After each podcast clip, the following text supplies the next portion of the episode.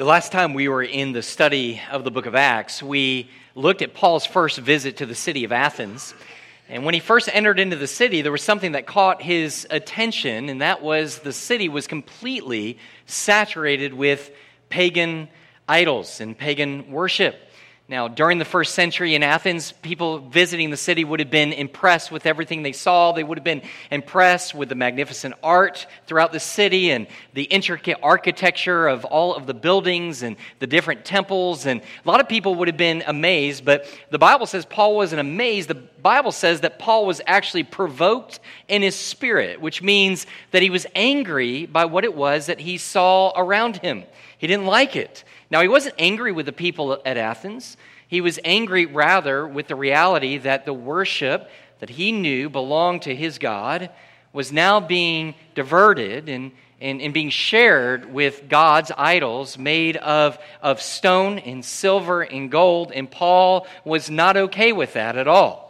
So, in, in order to be able to redirect the worship that rightfully, rightfully belonged to God, he began to share the gospel with those in Athens. And he was good at it. We talked about that he was, he, was, he was good at what he did. And there were three things that made him good. One thing was that he had eyes to see is that he had the ability to be able to look at a culture that seemed to have it all together and recognize that they didn't, that they were spiritually depraved and they were in need of Jesus Christ.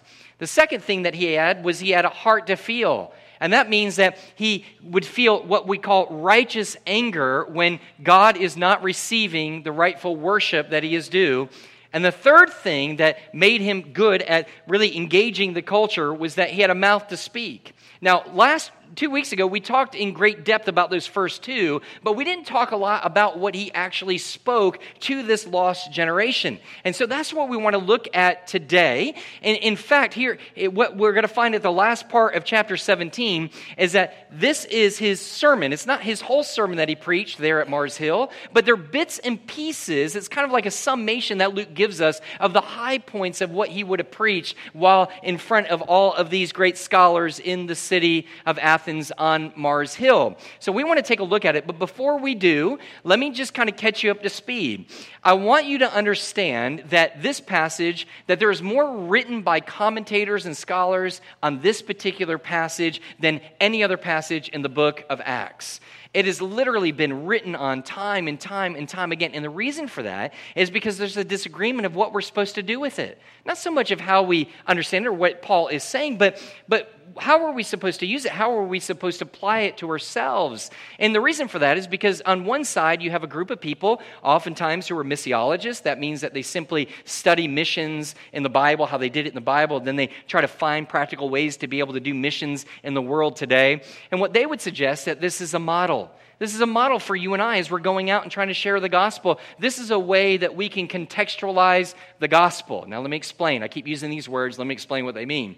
When I mean contextualize, I just simply mean to be able to take the simplicity of the gospel and share it as clearly as we possibly can with any particular people group. So, if you're going to share the gospel in Oman, then you're going to have to know a little bit about that culture to be able to engage that culture with the gospel, things that are important to them, ways in which they think. And, so that's what we mean by contextualization. Here's the simplest explanation of it it would be like sharing the gospel with an eight year old and a man who has his PhD right? You're not going to share the gospel with an eight year old in the same way that you would with somebody who has their PhD. You would use different language, you would use different illustrations, you would be more simple with the eight year old rather than the one who has been to college for eight years. It would just be different, but it would be the same gospel. And so what we find is they, they say what he's doing here is he's giving us an illustration or a demonstration of what it looks like to contextualize. And they look at verse 26, that you can actually look, or excuse me, 28. If you look down on it, Paul actually quotes, he quotes both a pagan philosopher, and also he refers to some pagan literature, some Greek literature, specifically a poem. And basically, all he's doing is he's going from what they know and he's using it as a bridge to get them to the truth of the gospel. That's all he's doing. That's contextualization. So, some people say when we study this, we should use it as a model to be able to reach our world. Others completely reject that. Now, these are all godly people. And they sit back and they go, that's not what this is here for at all. In fact, Paul himself doesn't believe that this is a model. Now, how do they, how do they base that? What they say is that when Paul leaves this city, he immediately goes down to Corinth. We'll see that next week. He goes down to Corinth, and there he begins to preach the gospel. Well, in 1 Corinthians chapter 2, verses 1 through 3, here's what he says to them, reminding them of what he did when he first came to the city of Corinth. He wrote there, And I, when I came to you, brothers, did not come proclaiming to you the testimony of God with lofty speech or wisdom, for I decided to know nothing among you except Jesus Christ and him crucified What they will suggest is this is that Paul learned his lessons when he was Athens. When he was in Athens, he tried to talk like the Athenians. He tried to engage them with, with secular philosophy and try to try to convince them of God through secular philosophy. But when he got down to First, Corinthians, when he got to First Corinthians, when he got down to Corinth, he basically came to the point and goes, you know what, that didn't work at all, didn't have great success. I'm not going to do that at all. And now all I've chosen to do is to be able to share the simplicity of the gospel, Jesus' death, burial, and resurrection. So some would say you don't need all of that kind of integral um, argumentation and debate within a culture. All you need is the simplicity of the gospel message. Now the question is this. You're sitting there going, This is a lot, but you need a lot. All right, this is important for us to understand. So, how are we supposed to use the text? Do we preach it as a model, or do I preach the whole thing and then I say, Forget everything that you just learned? It's not important anyway. What are we supposed to do with it? Well, let me say this I kind of agree with both parties. On one side, I think it is important for us to be able to know the culture of the people that we're trying to share the gospel with, understand how they think, understand what's important to them, understand the, the, how they view this world and, and their worldview. I think that that can be really applicable. On the other side, uh, I think it's, it, it, let me give you an example of that. Like, like for today in our own culture, what's important to people today? Well, one of the things you hear constantly is this issue of equality right? Equality amongst uh, uh, different colors of people and different socioeconomic backgrounds. Well, guess what? We believe equality is important as well. Amen, as God's people. So we can join unbelievers and come alongside of them and go, we can join you with this. We believe in this type of equality, that all people should be treated equal, independent of color or how much they make or where they're from. We agree with that. But let me share with you why we believe that to be true because we believe that God is the creator of all people. And because of that, they all have intrinsic value because all have been created in the image of God. Do you see how you take what the culture is believing and you use it? So I believe that's important. On the other side, I don't think that you and I have to become experts in every culture to be able to share the simplicity of the gospel of Jesus Christ. So some people would sit there and go, Well, I just don't have enough lessons. I just don't know enough in order to be really be effective, to be able to contextualize the gospel everywhere I go. And even though I think we need to make an effort in it, the bottom lines is the gospel is still simple. It's about Jesus' death, burial, and his resurrection.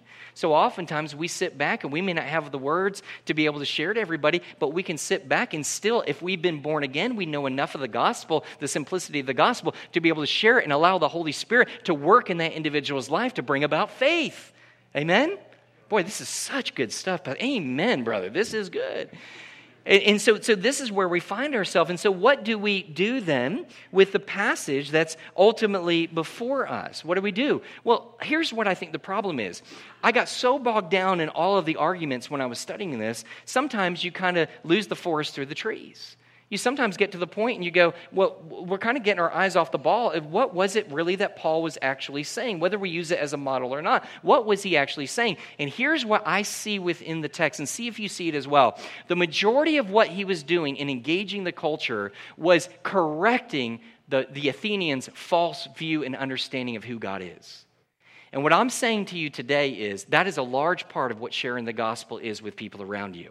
Is correcting their false understanding of who they believe God is. Now, there's two things that he really does. First thing he does is he affirms them in something, and then he corrects them in a whole lot of things. So let's jump into that just very quickly. Let me show you, first of all, what he affirms them in. Look at verse 22, if you will. In verse 22, the Bible says, follow along in your Bibles, the Bible says, he says, Men of Athens. I perceive that in every way you are very religious. For as I passed along and observed the objects of your worship, I found also an altar with this inscription to the unknown God. Now, here's where Paul is. He's in Athens, and what you need to know about the city of Athens is they are all false gods all the time.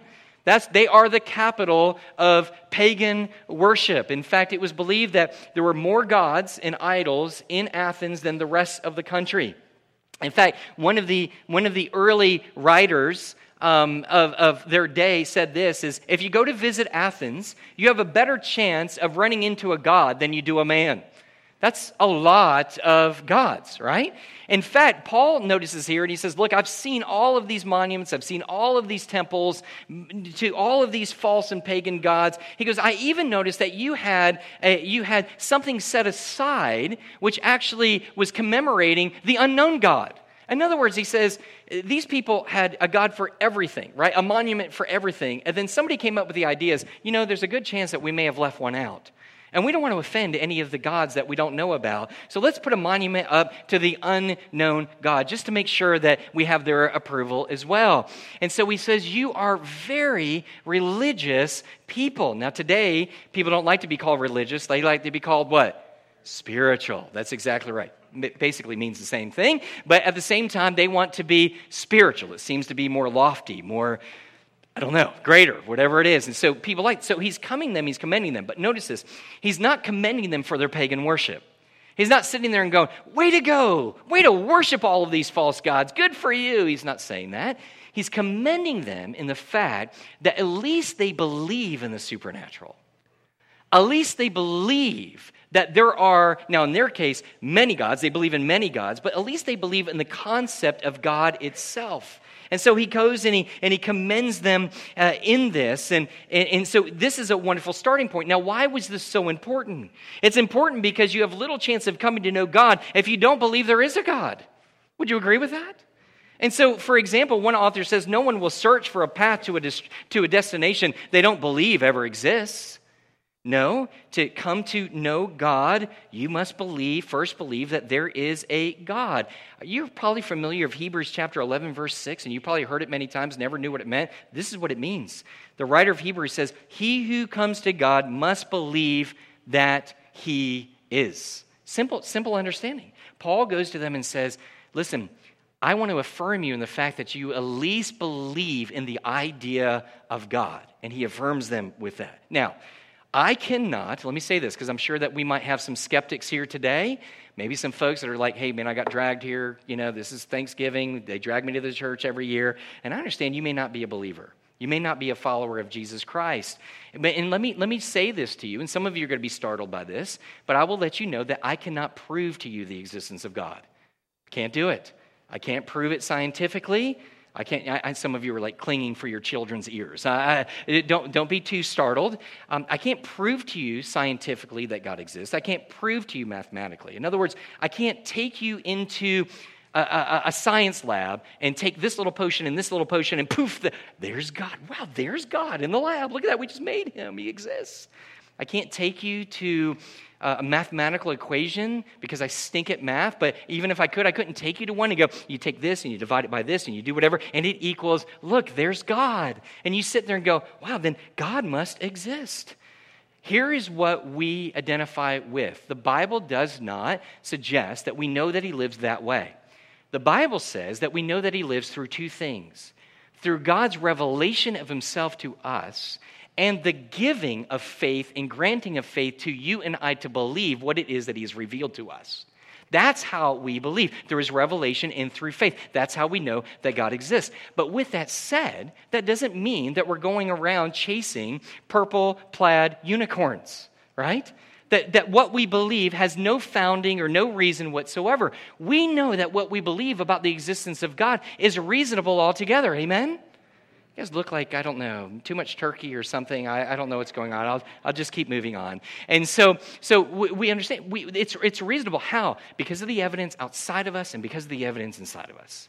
The evidence outside of us is found, Psalm 19.1 says this, the heavens declare the glory of God, the sky above proclaims his handiwork. We believe in a creator because of the creation around us. We look and we see the intricacies and we see the magnificence and we see the beauty and we see how everything has a particular order and we sit there and go, somebody had to be responsible for this, could not be an accident. But we also believe because of what's inside of us. The Bible in Romans chapter 2 and verses 14 and 15 says this For when Gentiles who do not have the law by nature do what the law requires, they are a law to themselves, even though they do not have the law. They show that the work of the law was written on their hearts. What he's saying is this he says, You go to people all around the world. I've traveled probably 30 different countries in my lifetime, and you go anywhere, any, any religion or non religion, and you meet children, and there is a basic understanding of right and wrong, of what it means to kill, that it's wrong to kill, that it's wrong to cheat, that it's wrong to steal, that it's wrong to disrespect your parents. Where do they come without that teaching in their culture? No, it is written within them. They come hardwired by whom? Their creator hardwires them to be able to know at least a basic difference between what is right and ultimately what is wrong. And so here's the idea. We know that we have atheists in this world, but we need to understand that atheists are not born, they're made. What do I mean by that? Nobody's born an atheist coming out going, man, I don't believe God exists little two year old. I just don't believe. I don't believe any of it. No, they believe it because they're hardwired to. They recognize, the Bible says in Romans chapter 1 that they recognize the truth, that there's something to be known by truth, but they are made. Atheists are made. Why? Because they suppress the truth in all unrighteousness. They see the evidence of God around them, they feel the evidence of God within them, and they continue to suppress it. They suppress it, they suppress it, and they suppress it. And so here's the deal. You say, okay, well, you're talking a lot about atheists, but here's the bottom line is I don't really even know a whole lot of atheists. Do you? I, I really don't. We, we, we love to be able to get people that can really battle all the atheists. But what about the atheists? Go get the atheists. Let's study about how we confront the atheists. And the truth is, is you might be an atheist here. We might have one or two. But for the most part, I don't meet a whole lot of them. Either did Paul. See, that's the context of the passage. He's not trying to prove that God exists. He's going to a group of people that already believe, at least in part, that God does exist. But what he's showing us is that we have the same problem that he does. Not that people don't believe in God, but what they believe about God is false. And you and I sharing the gospel of Jesus Christ is about us correcting their false notions that they hold to and they believe in concerning the God that you and I worship. And so, first of all, he affirms them. The second thing, you notice this in verse 23. This is what he means when he says, What therefore you worship as unknown, this I proclaim to you. He goes, You're worshiping what you do not know. Does that sound familiar? It, it, should. Remember when Jesus in John chapter 4 was with the woman at the well, the Samaritan woman at the well? He comes to the Samaritan woman at the well, and he says, actually, he says, You Samaritans worship what you do not know. We Jews worship what we do know. Here's what it means what he means is you're worshiping because you know that there's a God out there. But you have not been given special revelation of knowing exactly who it is that you ought to be worshiping. The Jews have. Now, what Paul is doing is he's like, all this time you have been worshiping these false gods in ignorance, but now I'm going to change that and I'm going to explain and I'm going to correct your false understanding of who God is. Why? So that you could come to a true understanding to worship this true God. Isn't that great? Now, notice what he does. Three things that he, that he corrects. First of all, he tells them that God is the creator. That God is the creator. Notice, if you will, in verse 24. It says, the God who made the world and everything in it. Now, stop right there. That comment, in and of itself, would have been drastically contrary to everything that these Athenians believed the different philosophers that they had, these, these um, uh, the, the Epicurean philosophers believed that matter was eternal. They didn't believe that there was any creation of matter. They just believe it always existed. It's just kind of always been there. Kind of like, like dirty clothes next to the clothes hamper. It's just, I ask the kids how to get there. I don't know. It's just always been there. Okay, it's just always been there. And so they wouldn't believe that. Then you had the Stoic philosophers that believe this. They, the Stoic philosophers believe that, that, that God was in all of matter. So he couldn't have created matter because he can't create himself. So for them, it's always been there as well. Today, we don't live amongst a culture that believes that the universe is eternal. Would you agree? No, even secular psychologists, people don't believe in God, know that it had a beginning. But how do they suggest that it had a beginning? Well, it had a beginning because there was this big bang. This bang happened. just this, this big bang. We got a lot of bangs that go on in, in, at our house, but nothing really good ever comes of it. It's just a lot of banging. And in here, there's absolutely nothing. And then all of a sudden, a bang, and I don't know what's going on with these lights. I'm so glad we got them, but I feel like I'm supposed to be doing this or something. I don't know what's going on. Let's not videotape this one, if we will, for the internet. I don't know what. This is just craziness going on in here. So, anyway, and so not only am I being blinded, but I'm being blinded by strobe lights. And so, anyway, we'll try to get that fixed. So, I don't know what I'm talking about. What in the world are we? But the idea there is, and I'll come back to it in just a moment. Uh, the, the idea there is, is that people don't, I don't even know where I was. What was I talking about, Dan? Big Bang. There we go. Thank you so much. I was only thing I knew to say was that the Gators beat FSU, and that's the only thing that came to my mind at that moment. So let's go back to the Big Bang. Thank you so much for the four of you that were listening. So the Big Bang, right? And so this thing happens, and all of this comes in, and I don't know. It's just it's just like I said, it's hard for me to believe that that is so hard for me to believe that all of this happened from nothing to something without something causing that ultimately to be able to happen. That seems to take more faith. That's just me. It seems to take more faith than anything else. Now, so what they believe is it all came about, but they have to argue that it didn't come through God Himself. Now, why is that important? Well, Paul actually alludes to it. Look at the rest of that verse. He says, The God who made the world and everything in it, being Lord and of heaven and earth. He says, if God has created everything, then God has the sovereign right to rule over everything to rule over and reign over everything. If he made it, he has the right to rule it. Are you, are you tracking with me? He has the right to be able to, to, to, rule it. And so what they're saying is, is remember, when you consider that God created everything, that means that he had created the Athenians too, which means he's created you and he's created me. This is exactly what David said in Psalm chapter 24 and verse 1. He says, The earth is the Lord's and all it contains, the world and those who dwell in it. You were created by God. God owns you. You are not your own. Now, why is it so important for Paul to come and argue this? It's important to argue this. Here's why is because if if we can deny that God created us, then there is no accountability to a higher power and to God then you and I, if we're not created for a specific purpose by a specific God, we're here by accident, then we can live whatever way we want to eat, drink, and be merry, for tomorrow we die. We can all do whatever is right in our own eyes. Why? Because we are ultimately the determiner what is right and wrong and how we ought to live our lives. We are demigods ourselves.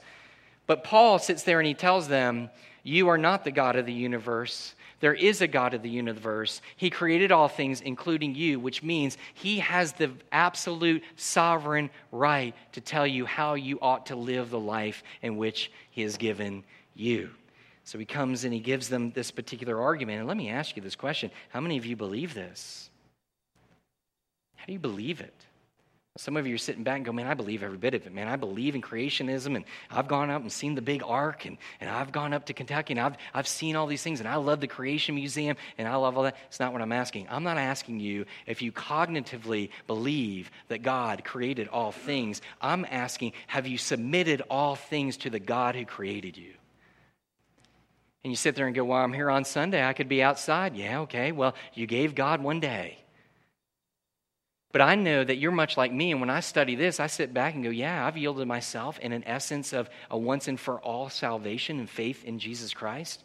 But as a believer in Jesus Christ, there were still things along the way constantly that I realized that I'm holding on to that I haven't submitted and I haven't allowed Him to be the Lord over my life. In areas of finances, in areas of purity, in areas of what I watch and what I do and how I act and the different relationships. And God is sitting there and He's calling not only the unbelievers to come and recognize His sovereignty, but for the believers in Jesus Christ to recognize He's sovereign. He has the right to rule every area of your life and my life.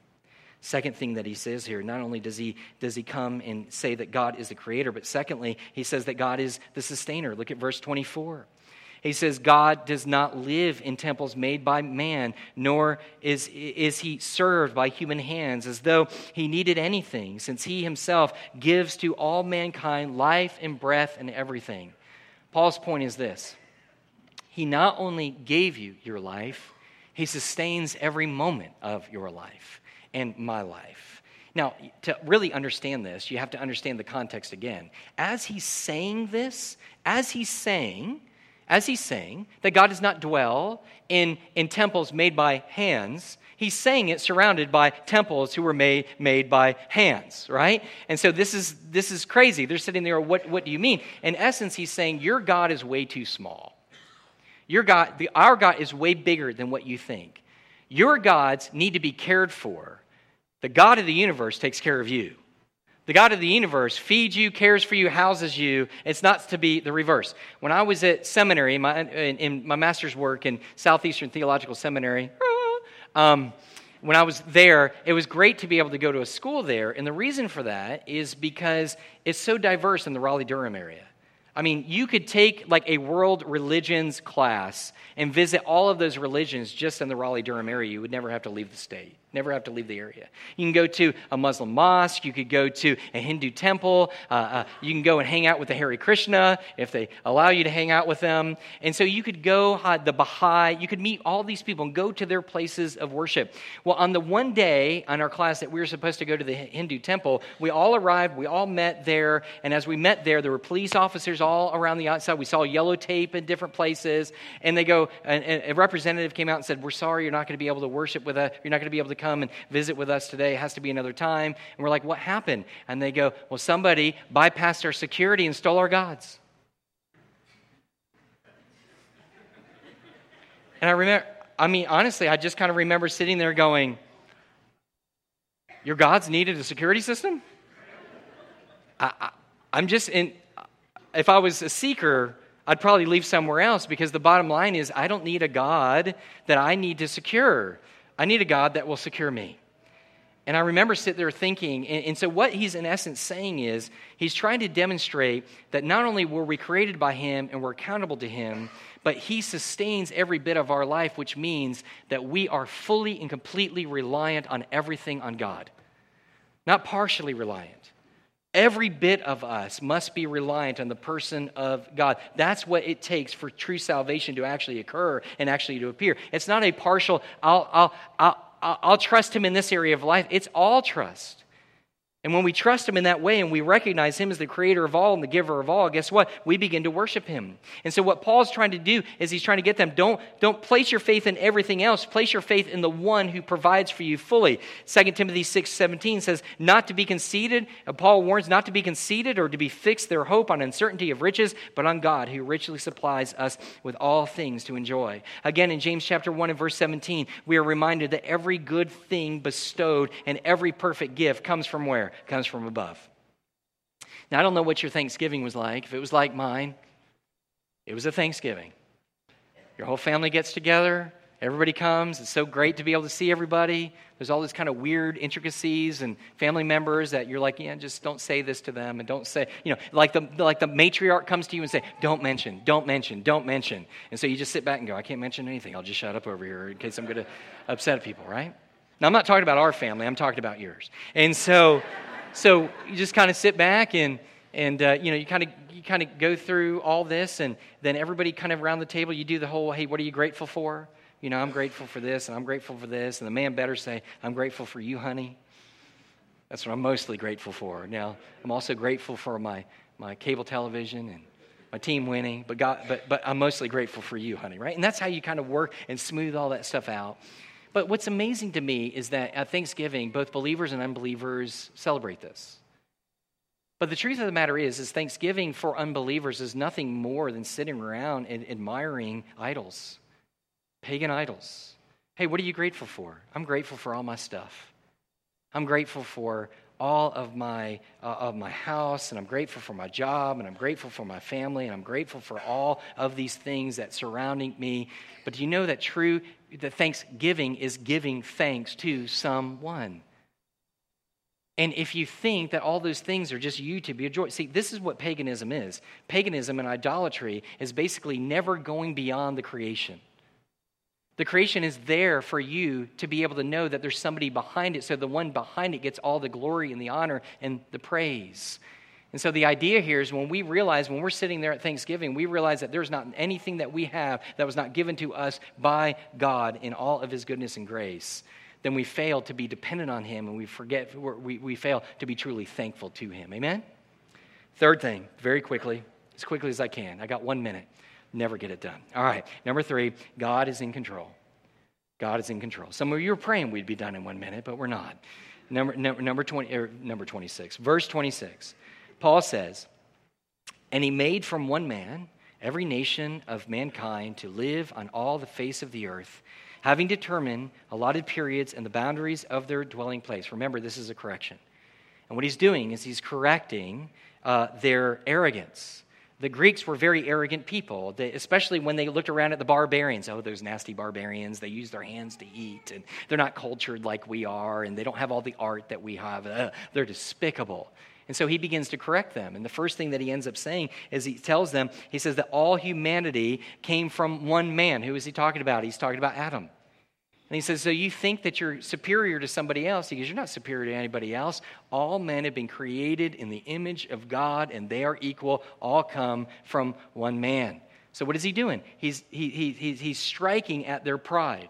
Uh, then again, no, notice what he says. Second thing is, he lets them know, and they would have been so proud of their culture and their expanse and the Greek culture. And uh, then he goes on and he moves this, and he says that God determined allotted periods and boundaries of their dwelling place. Here's what he's saying. He goes, You as Greeks think you're so great because, because your kingdom, the kingdom of the Greeks, had, had lasted so long and, and, and it spread so wide and its influences, even now in this Roman culture, you're so proud of that. He goes, I'm telling you, you had nothing to do with that. God is the one who determined what nations rise, when they fall, how wide they spread, and when they ultimately decline. You had nothing to do with it. What is he trying to do? He's trying to get them to understand that we are not in control of our own destiny. And that is the basic misunderstanding of so many people who do not know Christ as their Lord and Savior. This is what they believe. You ask them, How will you get into heaven when you die? What's the answer? I'll be a good person. And what are they doing? It's the pride in their own ability for them to be able to control their own destiny. I will be good enough to be able to get before God, and I will be so good that I will secure heaven forever for Him. That is a false teaching. That is contrary to the teaching of the New Testament. What he's trying to get them to understand is you do not control your destiny, God controls your destiny. Just as he saw the rise and fall of the nations, he will ultimately determine the rise and fall of each man. Now, notice what he says. I need to, I need to hurry here. You need to listen quicker, if you will. Verse 27 And they should seek God. Here's the, here's the response. In all of the fact that God is a creator, and the fact that he is a sustainer, and the fact that he controls all things, there's only one appropriate response. Here it is in verse 27 that they should seek God in the hope that they might, find, that might feel their way towards him and find him. Yet he is actually not far from each of us. And then he goes into these quotes. In him we live and move and have our being, as even some of your own poets have said, for we indeed are his offspring. Here's just simply what he's saying. When you come to this kind of truth of this type of God, there's only one response that is that you seek after him. The problem is, he's closer than what you think. The problem is, he's further away than what you think because your sin is keeping you from God. And no matter how many good things you end up trying to do, no matter how, how many temples you build, and how many times you come and try to honor and do good works before Him, it will never, ever, ever, ever be enough.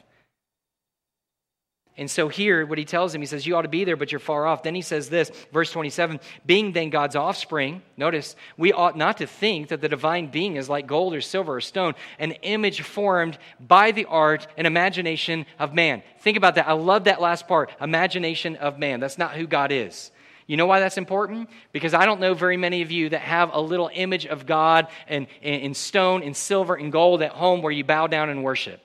But what men do, and this is the whole problem with those that he's seeking, they have a false understanding and they've created an image of God inside of their own minds. That's the God they worship. Have you ever heard somebody sit back and say this? My God would never send anybody to hell. My God would never judge anybody. My God would never let those things happen. But when you get into the Word of God, which reveals the mind of God, you understand that is exactly who God is that God does judge those who are sinful, and He is gracious to those who will repent and turn to Him. Are y'all tracking with this? And so this is, this is what he says. He's in your mind. Now look at verse 30. The times of arrogance of God over uh, God overlooked. But now he commands all people everywhere to repent because because he has fixed a day on which he will judge the world in righteousness by a man, meaning Jesus Christ, whom he has appointed, and of this he has given assurance to all by raising him from the dead. You following how he's doing this? He says, You've had a false view of God. You've placed your faith in all of these things, in your works and what you're doing. I'm telling you, God is not like that. God is like this God is a God who will judge, but he will judge, not give, but also giving rescue to those who will repent and place their faith in the person of Jesus Christ. Then in verse 32, notice finally, this is how people respond to this, by the way. Now, when they heard of the resurrection of the dead, some mocked, but others said, We will hear you again about this. So Paul went out from their midst, but some men joined them and believed, among whom, then he gives a list of people. Here's what he's saying when you share the gospel of Jesus Christ, there's only three ways to respond. There's only three ways to be able to respond to this message today. That is, that you believe it, that you say, I might be interested and open to be able to hear a little bit more of it. And the third is, this is the most ridiculous thing I've ever heard. You know, let, me, let, me, let, me share with you just for a moment. I think we can learn a couple things through this. Obviously, there's a clear call to be able to believe, to repent and believe. Would you, would you agree?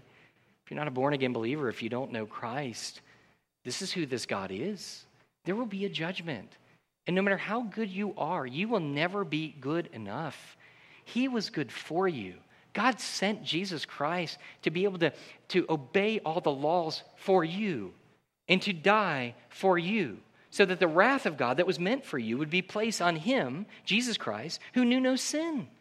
This is his love that he's demonstrated for you. And say, well, what do I do? You repent, you turn from your sin. You say, I've had no idea. I was in ignorance, but now I place my faith in Jesus Christ for eternal life. That's what we need to do. There's another aspect of this that I had to remember. You know, some of you are so nice. Uh, Nick, you can come at this time. Uh, but, but some of you are so nice, and I love that you're so nice. But you're almost too nice when you share the gospel, some of you. Now, some of you aren't. Some of you are a little edgy when you're sharing the gospel. But some of you are just too nice. It's like you're trying to sell Girl Scout cookies or something. It's, it's would, you, would you like this? It's sweet and it's wonderful and it's yummy. Mm, taste that. It's great. Overpriced, but it's great. You can have this. These are wonderful things. You'll love this. You won't, you won't reject it. But the truth of the matter is here's what I want you to know when you are sharing the gospel of Jesus Christ, you must correct the false understanding of those who believe in false concepts of God, or they cannot believe. Some will believe, some will mock, and some will say, Give me a little bit more time to think this through. But we have to be able to confront that false understanding of who God is with the truth of the gospel of Jesus Christ. Let's pray. Lord, we come to you. We thank you. We pray.